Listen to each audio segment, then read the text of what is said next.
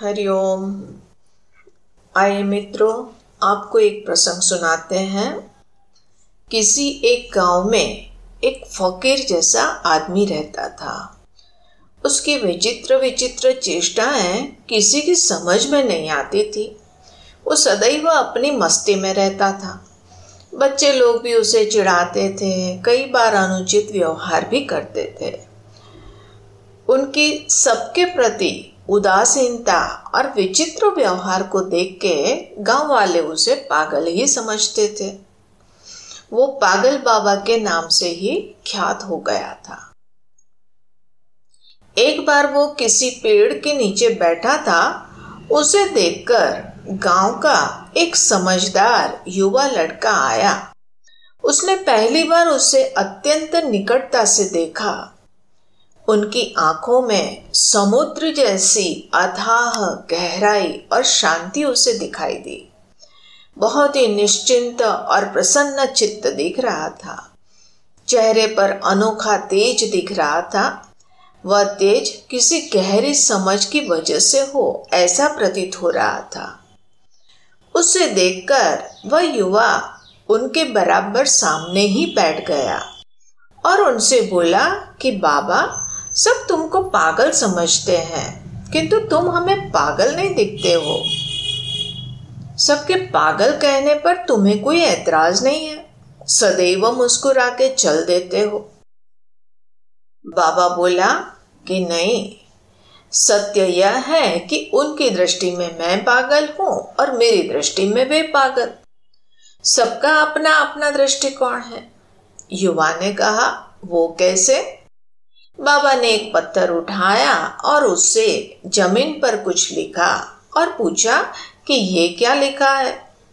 युवा बोला कि तीन। बाबा बोलता है कि नहीं, हमने तो छह लिखा है। देखो, जिसे तुम तीन देख रहे हो, उसे मैं छ देख रहा हूँ। और जीवन में भी ऐसा ही होता है। हम किसी चीज़ को जिस दृष्टि से देख रहे हैं उसी दृष्टि से दूसरा नहीं देखता है तो उसे पागल समझ लेते हैं। जब जिसे जीवन का लक्ष्य समझ रहे हैं, उसे हम जीवन के समय को व्यर्थ गंवाना ही समझते हैं। उनके मूल्य से हमारे मूल्य अत्यंत विपरीत और विलक्षण है, किंतु दुनिया उसे समझने में सक्षम नहीं है, इसलिए उसे पागलपन का नाम दे देती है। युवा को उस फकीर की बात समझ में आई और उस फकीर के प्रति उनके मन में एक आदर जग गया। जिसे वो पागल और अभूत समझ रहा था, उसमें एक महान ज्ञानी अंतर्निहित दिखा। वो बहुत आदर और कृतज्ञता के साथ उन्हें प्रणाम करके चला गया।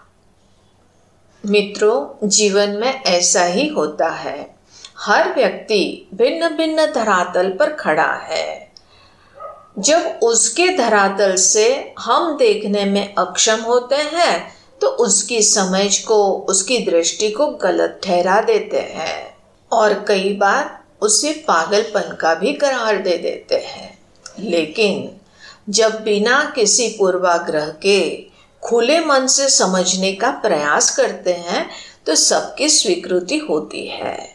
किसी को भी आंकने के पहले आवश्यक है कि हम अपने अंदर पहले प्रामाणिक ज्ञान से युक्त हो।